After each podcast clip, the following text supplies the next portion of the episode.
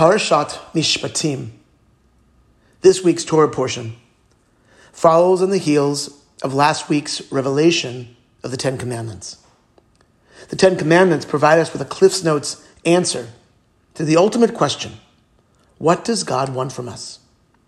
The prophet Micah responded even more succinctly when he taught that what God wants is for human beings to do justice, to have mercy, and to walk humbly with your God.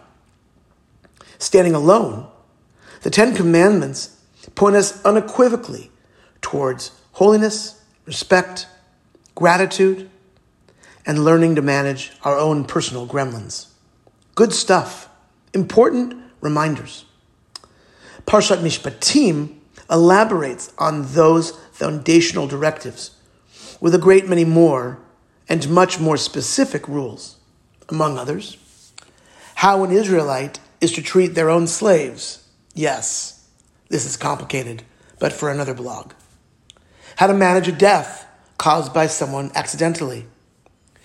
What to do if two men are fighting and a pregnant woman gets caught up in the tussle, falls, suffers a miscarriage, but she survives. Monetary compensation.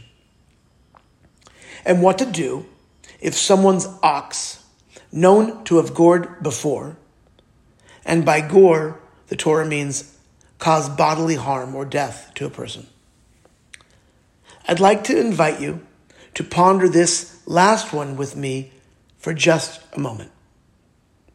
If, however, that ox has been in the habit of goring, mitmol shilshom, and its owner, though warned, has failed to guard it, and it kills a man or a woman, the ox shall be stoned, and its owner too shall be put to death.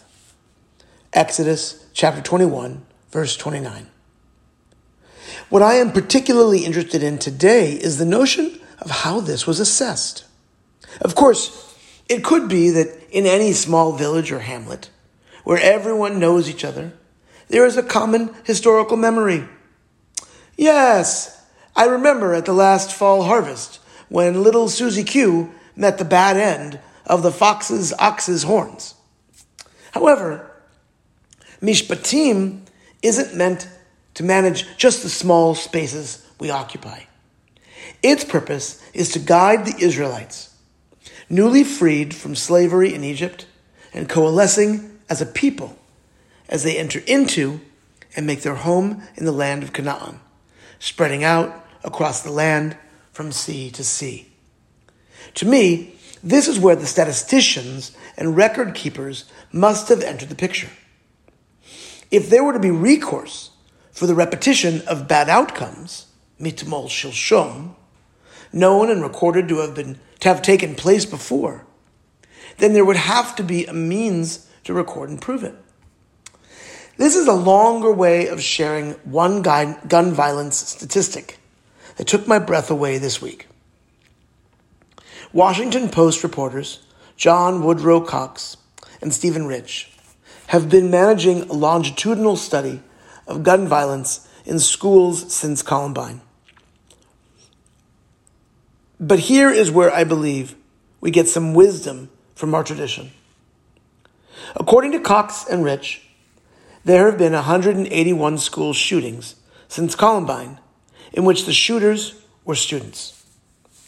And in 86% of them, the students retrieved the guns not from legal or illegal sales, but from the homes of friends, relatives, or parents. More than eight out of times that a child opens fire on other children and adults, they got the gun from home. This is the ox that has been known to gore before. Mitamol shilshom. Mitamol shilshom means there are patterns that can be assessed and interrupted. If only we have the chutzpah to do so. Fool me once, shame on you. Fool me twice, well, we know how this goes. Yes, of course, in this instance, the ox has to be put down. But as the Torah notes, the owner is the one who allowed the ox to shoot. I do recognize that there is an existential angst plaguing our world, and it may very well be the cause of violent outbursts against the most vulnerable. And there is no question that a country with more guns than people makes the worst outcomes all the more possible. But how is it that if God forbid a child got drunk in your home and suffered a horrible accident there, or once he had left, that the laws are crystal clear that you, the homeowner, can be held liable. But if your unguarded, loaded weapon is used to cause terrible damage to others, that you cannot be held liable in most states and in most situations. Come on. One of the greatest gifts God gave us is memory and accountability.